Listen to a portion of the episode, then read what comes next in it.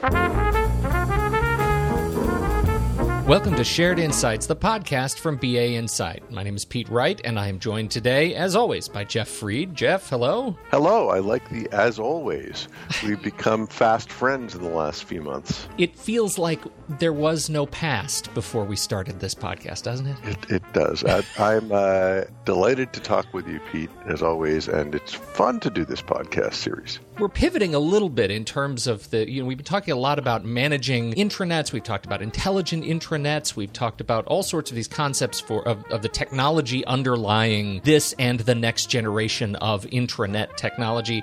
Now we're going to be talking about applications, search in life sciences, and the impact on research and development in life sciences, particularly pharmaceutical. Can you set us up? Why did this topic come up for you as something we should talk about today? Well, there's a uh, an overall milieu for me as a longstanding search nerd that there are industries where search is used very intensively. I've had a vision for a long time that is you know what's sometimes called search driven applications that companies have multiple ways they use search uh, in different parts of the organization and in different roles. And we see that at BA Insight all over the place. But I've noticed over the last couple of years that without, I'll say, deliberately trying to verticalize BA Insight, we have found big pockets of customers in particular verticals either by, I'll say, happenstance or by the fact that they're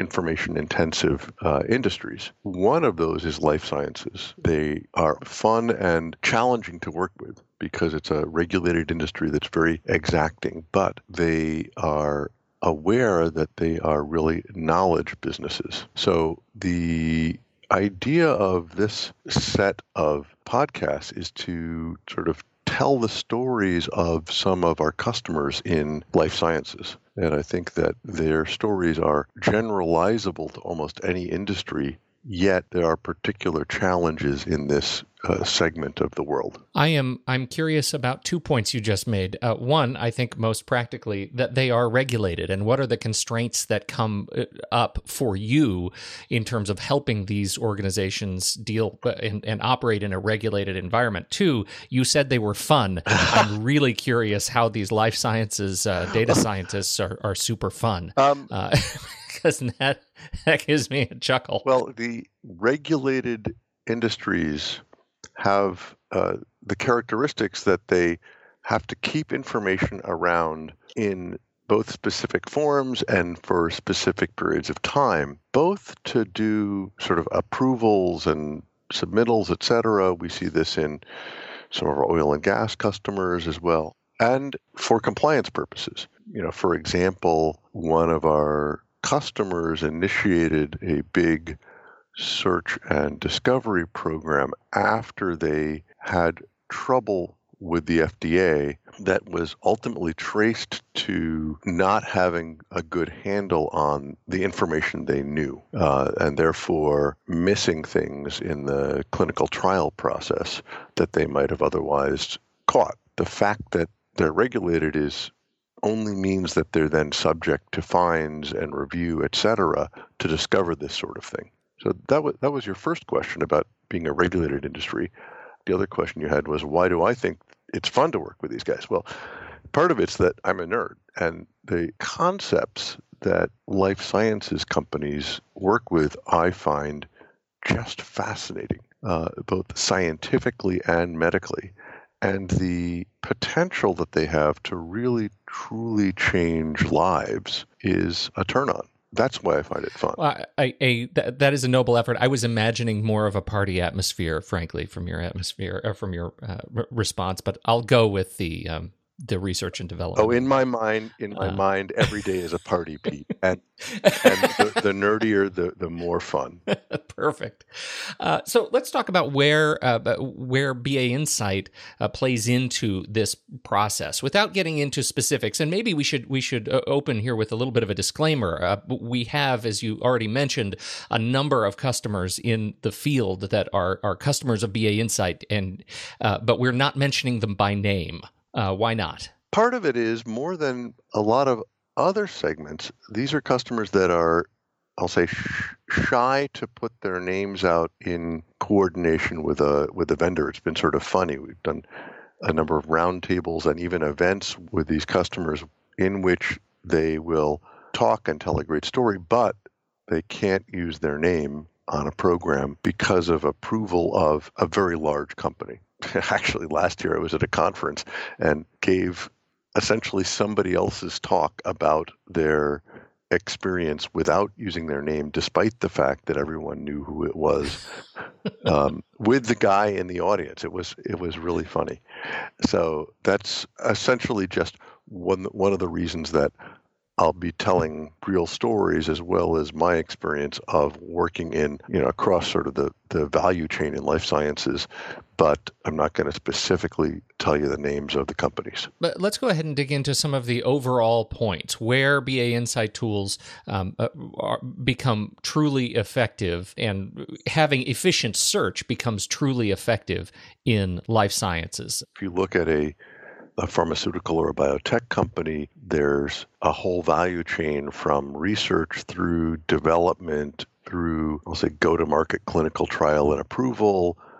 then there's a manufacturing, packaging, and distribution process. And then there's a sales and marketing and service process. And in the areas of research and development, clinical trial management, manufacturing, and uh, sales and service, all four of those are areas that that we've seen some very nice applications of search and applications of BA Insights products. These are R&D intensive organizations and they're knowledge organizations as I mentioned, but there's different views and sometimes different kinds of information in those in those four areas. We've talked about legal um, uh, organizations, law firms, and very large law firms dealing with many different associated sort of data types and data sources.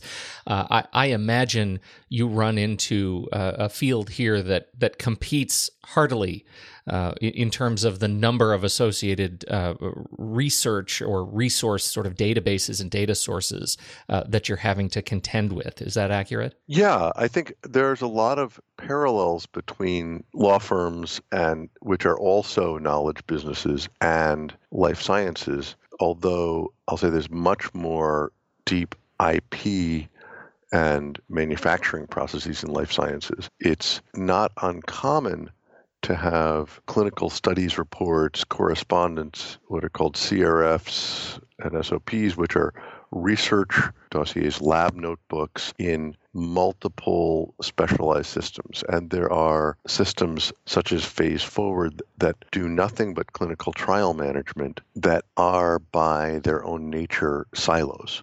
Uh, we've had on the podcast one of our law firm customers that mentioned how they had discovered, you know, they had to get to a threshold of about 80% of the information people need to get their job done in, in a single pane of glass, and that that was about seven systems. It's analogous in life sciences, although I will say that it's fairly common for people to be using three or four systems in a more specialized, more focused area. And it's a, a domain where there's similarly a lot of external information. There's both standards and well known ontologies, like uh, a thing called Medline provides a whole lot of information about medical research. There's a lot of literature out there. One of the reasons that there tend to be multiple systems and even sort of multiple systems of the same type is that life sciences has had a lot of mergers and acquisitions. For a decade,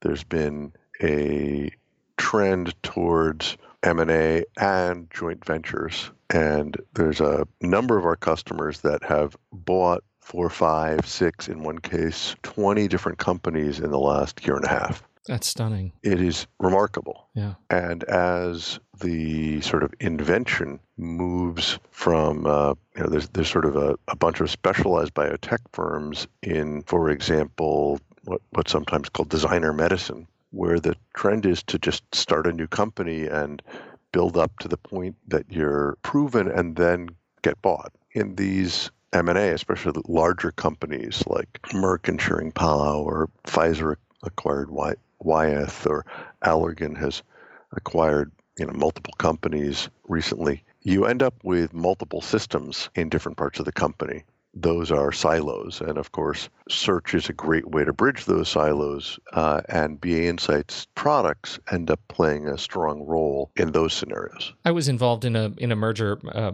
myself from a project management side many uh, moons ago, and and uh, in terms of significant mergers, one of the things that we we noted was uh, the impact that the technology had. In fact, having all employees from new organization and eh, from the, the incoming organization and external uh, data sources and vendors uh, and the original internal systems being able to talk to one another has a significant impact on culture, right? How happy people are when they come to work at their new joint company or their ingested uh, company uh, has a lot to do with how easy it is for them to sit down at, a, at their computer and find what they need to find when they need to find it documents and metadata and their data databases, applications that they're used to using. Um, I, in terms of how uh, you go about thinking through these things, I'm thinking about the the overall sort of other risks. You know, for for me, it was very much cultural. But what are the other things you're looking for when you're managing these systems that that uh, uh, make the case for involving uh, you and BA Insight? There's both opportunities and, and threats at play. Uh, the opportunities in M&A is to find synergies across both the, the product lines and intellectual properties and also operational and to explore and get meaningful information about what else is going on in the company is a real opportunity. There's also a threat. I, I talked about regulatory inquiries and the, the penalties you have if you're unable to answer to them, et cetera. There's also in life sciences a lot of IP, both patents uh, and other forms of IP. And there's therefore often a threat of losing market position to generic drugs because of patent expiration or challenges in how you use the IP across multiple parts of the company. Those are, I find, very fascinating looking at how to provide data transparency across a merged organization and the value of data discovery in those kind of scenarios. This is an industry rich with opportunity, especially given the pressures and demands on search to increase transparency and efficiency. Next week, we are going to pick up right here, and Jeff is going to share case examples that highlight this opportunity, both in terms of the technology and the culture at work with our customers. Until then, thank you all so much for downloading and listening. Don't forget, you can subscribe to the show for free wherever finer podcasts are served or right at home on bainsight.com. On behalf of Jeff Fried, I'm Pete Wright, and we'll catch you next time right here on Shared Insights, the podcast from BA Insight.